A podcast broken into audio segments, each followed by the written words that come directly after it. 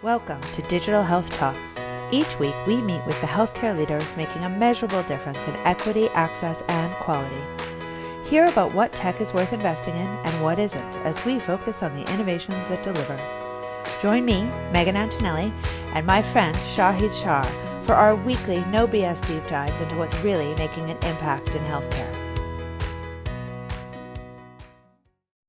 Hi, welcome back, everybody. I am here today with Kyle Faget with Foley and Lardner. She was with us in June in New York on our uh, Smoky uh, Smoky Wednesday, and the panel discussion that she participated in was the getting rid of the stupid stuff, which we've talked a lot about at Health Impact. The Hawaii Pacific program. We had Santosh from Moffitt, who was with partners when they launched that program. And during the panel, they talked a lot about you know how to do continuous you know eh, process improvement and what that really means in healthcare. So kyle thanks so much for joining us again and i'd love to hear you know your thoughts on the panel and kind of what your key takeaways were. Sure thank you so much for having me megan. So i think the panel was great. I think that we could delve into the, this topic really extensively and so of course in any panel situation you're a bit time limited. But I think the key takeaways are basically this that there is a lot of interest in automating, particularly administrative functions in healthcare practices and facilities. I think that clinicians really want to be focused on clinical work instead of administrative work. And any movement toward pulling that administrative work away from them and repositioning that work somewhere else, particularly if it can be automated, there's just a huge push to do that. For sure. I mean, it, you know, I think one of the things that we've been hearing a lot, you know, pre pandemic, even, you know, pre conversational AI, ChatGPT explosion, yeah, was a lot of hesitancy around AI in healthcare, right? And of course, there's still some hesitancy and there's some risk for sure. And there's lots of things that we need to think about in the guardrails. But as the staffing challenges and the resource challenges have become so prevalent, there's a bit of an acceptance or like a desperation like we need this automation. So talk to me a little bit about what you think in terms of the guardrails in terms of the regulatory place you know areas that that things are are coming down the pike or actually coming into play that organizations should be thinking about?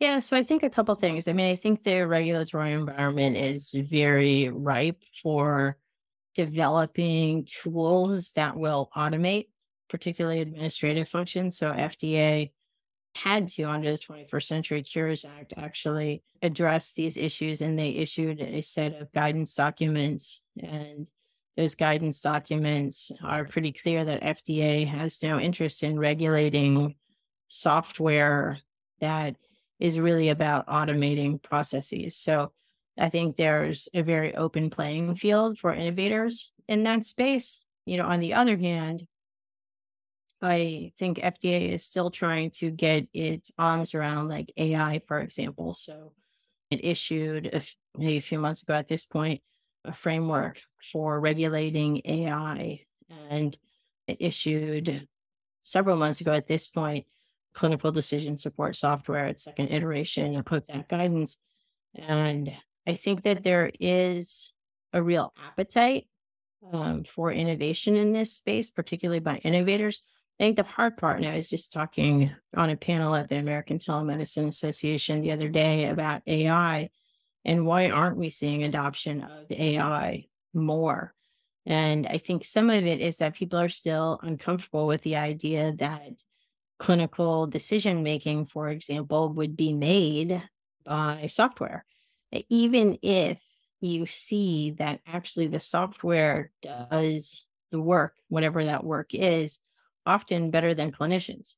So even if there's a 1% error rate, and we know there's a 1% error rate embedded in AI technology, we think of that and we know what it is so we can react to it whether it's like i say whether it's rational or not.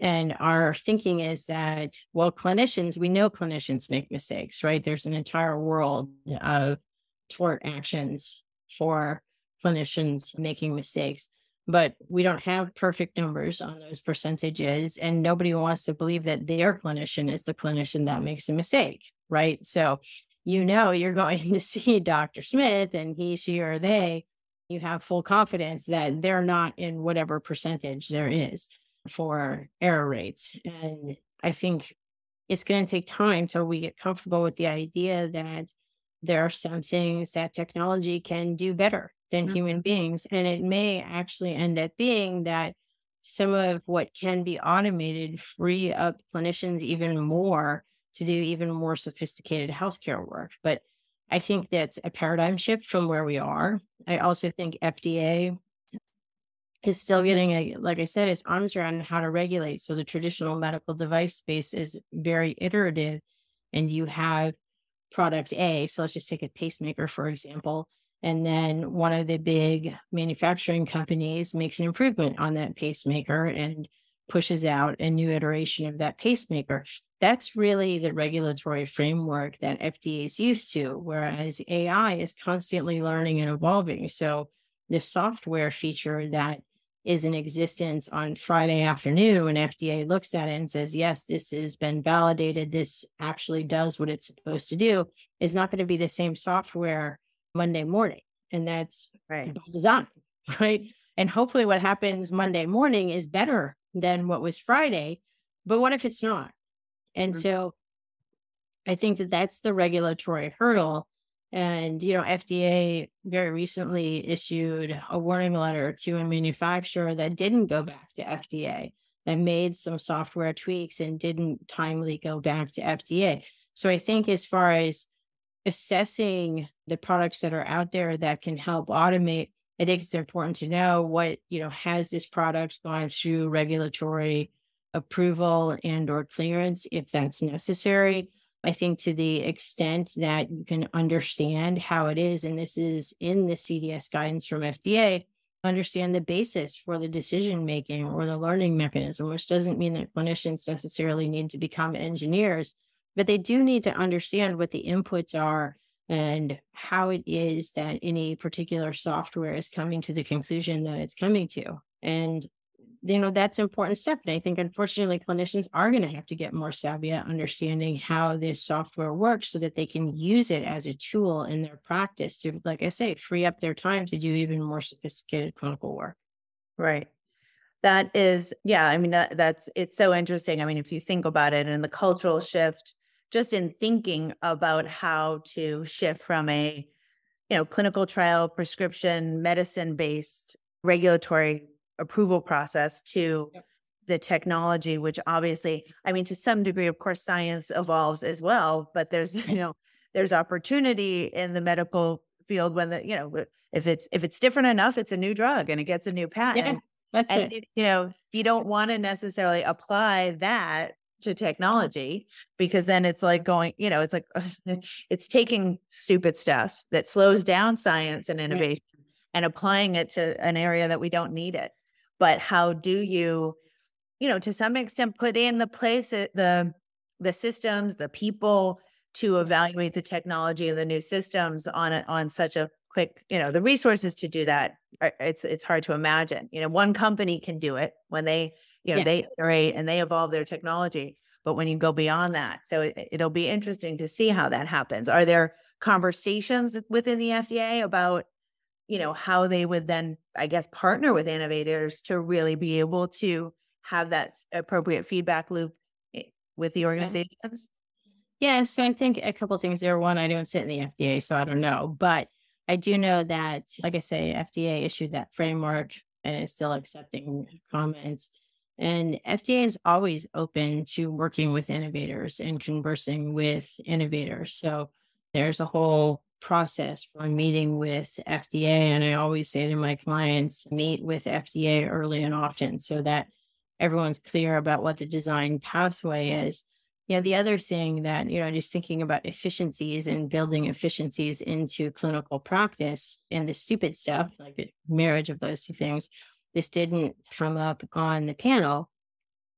But one incredible efficiency that we've seen get really adopted during COVID is use of telemedicine in clinical trials in the decentralized clinical trial model. And I think that the barrier to entry there was absolutely enormous pre COVID because if you're a clinician engaged in clinical practice across state lines, you need to be licensed in the state in which the patient is located. And there are certain states that actually consider clinical research the practice of medicine, statutorily speaking. And so the barrier to entry for licensure and practice standards, like different states have different approaches to how one can practice telemedicine compliantly. And that's all regulated at the state level. But I think, you know, if I say the stupid stuff, medical boards will hate me forever. But this, you know, the fact that there is state by state licensure and that there's not, other than the state medical licensure compact, which not every state is a member of, short of that, there really isn't a great efficient way to get licensed up. And so that's just a barrier to entry for use of a tool that is so obviously the right tool for clinical trials. If you don't have to have clinical trial participants come to a brick and mortar academic medical center, typically in an urban location, um, that's a barrier to getting participation in trials, adherence to protocol. You get dropouts. It's a huge problem in clinical trials. And this is a really easy solve. If you don't have to conduct a procedure that requires on site presence, then utilizing telemedicine makes a ton of sense. But there are a whole host of state level regulatory and legal hurdles to actually being able to utilize that model effectively. I think right. during COVID, you know, there were all the licensure waivers on the state level that allowed this practice to occur and had to happen so that clinical trials, even though many of them were ground to a halt during that time, it's the only way that they could keep going was through the use of telemedicine. So I think we'll see this, you know, we're seeing decentralized clinical trials really take hold but I think people are surprised about how many legal and regulatory hurdles there still are to yeah. truly adopting and operationalizing an effective clinical trial. So FDA addressed that too, but it said right in the guidance, you have to follow state laws and regulations that are applicable to clinical practice. And of course you do. So you know that's that's an interesting one. Yeah it's what i mean it is one of the ones that you know it's been in you know it was the issue with te- you know just telehealth in general and, and that we've gotten rid of some of the hurdles there in terms of reimbursement in terms of yep. you know how people get paid but that state line for clinical trials is you know it's a big deal and it's a, you know i mean i think people I mean, you know, in healthcare, I guess they do, but people don't realize how much of the time spent in, you know, pharmaceutical research and any kind of re- in clinical research is spent just recruiting patients. It's like oh, yeah. such a barrier to yeah. to a successful trial. So, you know, and yet the you know the regulations remain and you know in a world where you know we we say you know oh there's no bounds and you know there's no boundaries and we we're still working on these state lines which is pretty crazy but yeah no it's interesting there's so there's been a lot of talk lately about sort of uh, the federal government stepping in providing some you know guard guardrails around ai where do you think that is headed? You know, in terms of the the directions there, do you think we have a long way to go? Do you think health systems are in a position where they've got to make sure they don't put themselves at a lot of risk using it? Right. And I think right. even what you were talking about before, you know, when a physician makes a mistake, there is, you know, there's a point of someone who you can blame. Right. When when a you know AI makes it, where is where does the blame begin to fall, and how do we how do we manage those things? So Tell yeah. me a little bit about your thinking there, just to, you know, kind of as we wrap up, looking to the future and and and what's down the pike. Yeah, no. So I mean, I think as far as legislation goes, I think we have seen Congress take the position of fostering innovation. And I think there's always a scale, right? That right now we're in the world of let's deregulate and allow innovation to occur unimpeded.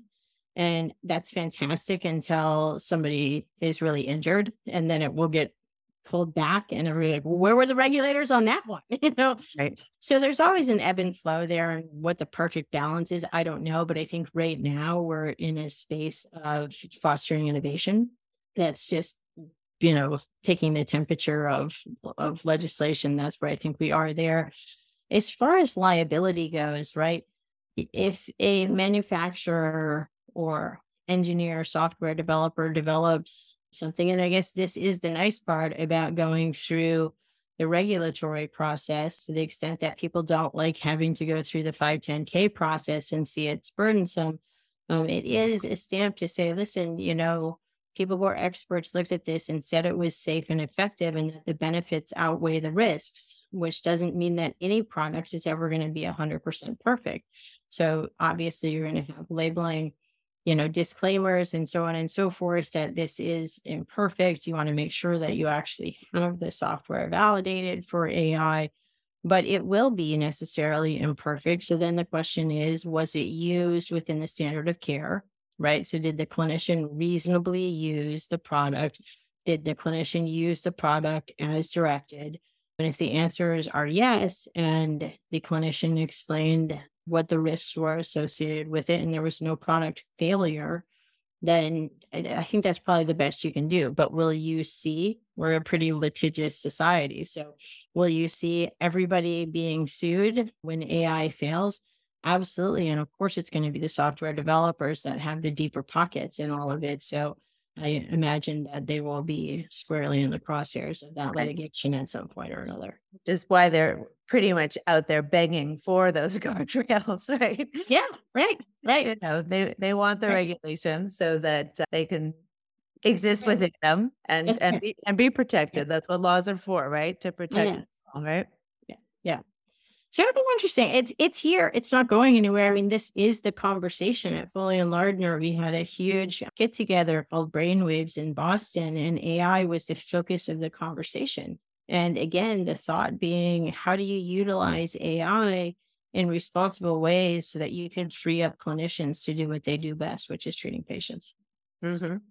Well, I think that's a great great note to end on. And, you know, thank you so much again for joining yeah. us. Looking forward to it. And hopefully you'll join us for the roundtable later. Absolutely. Thank you for joining us for this week's Health Impacts Digital Health Talk. Don't miss another podcast. Subscribe at digitalhealthtalks.com. And to join us at our next face to face event, visit healthimpactlive.com.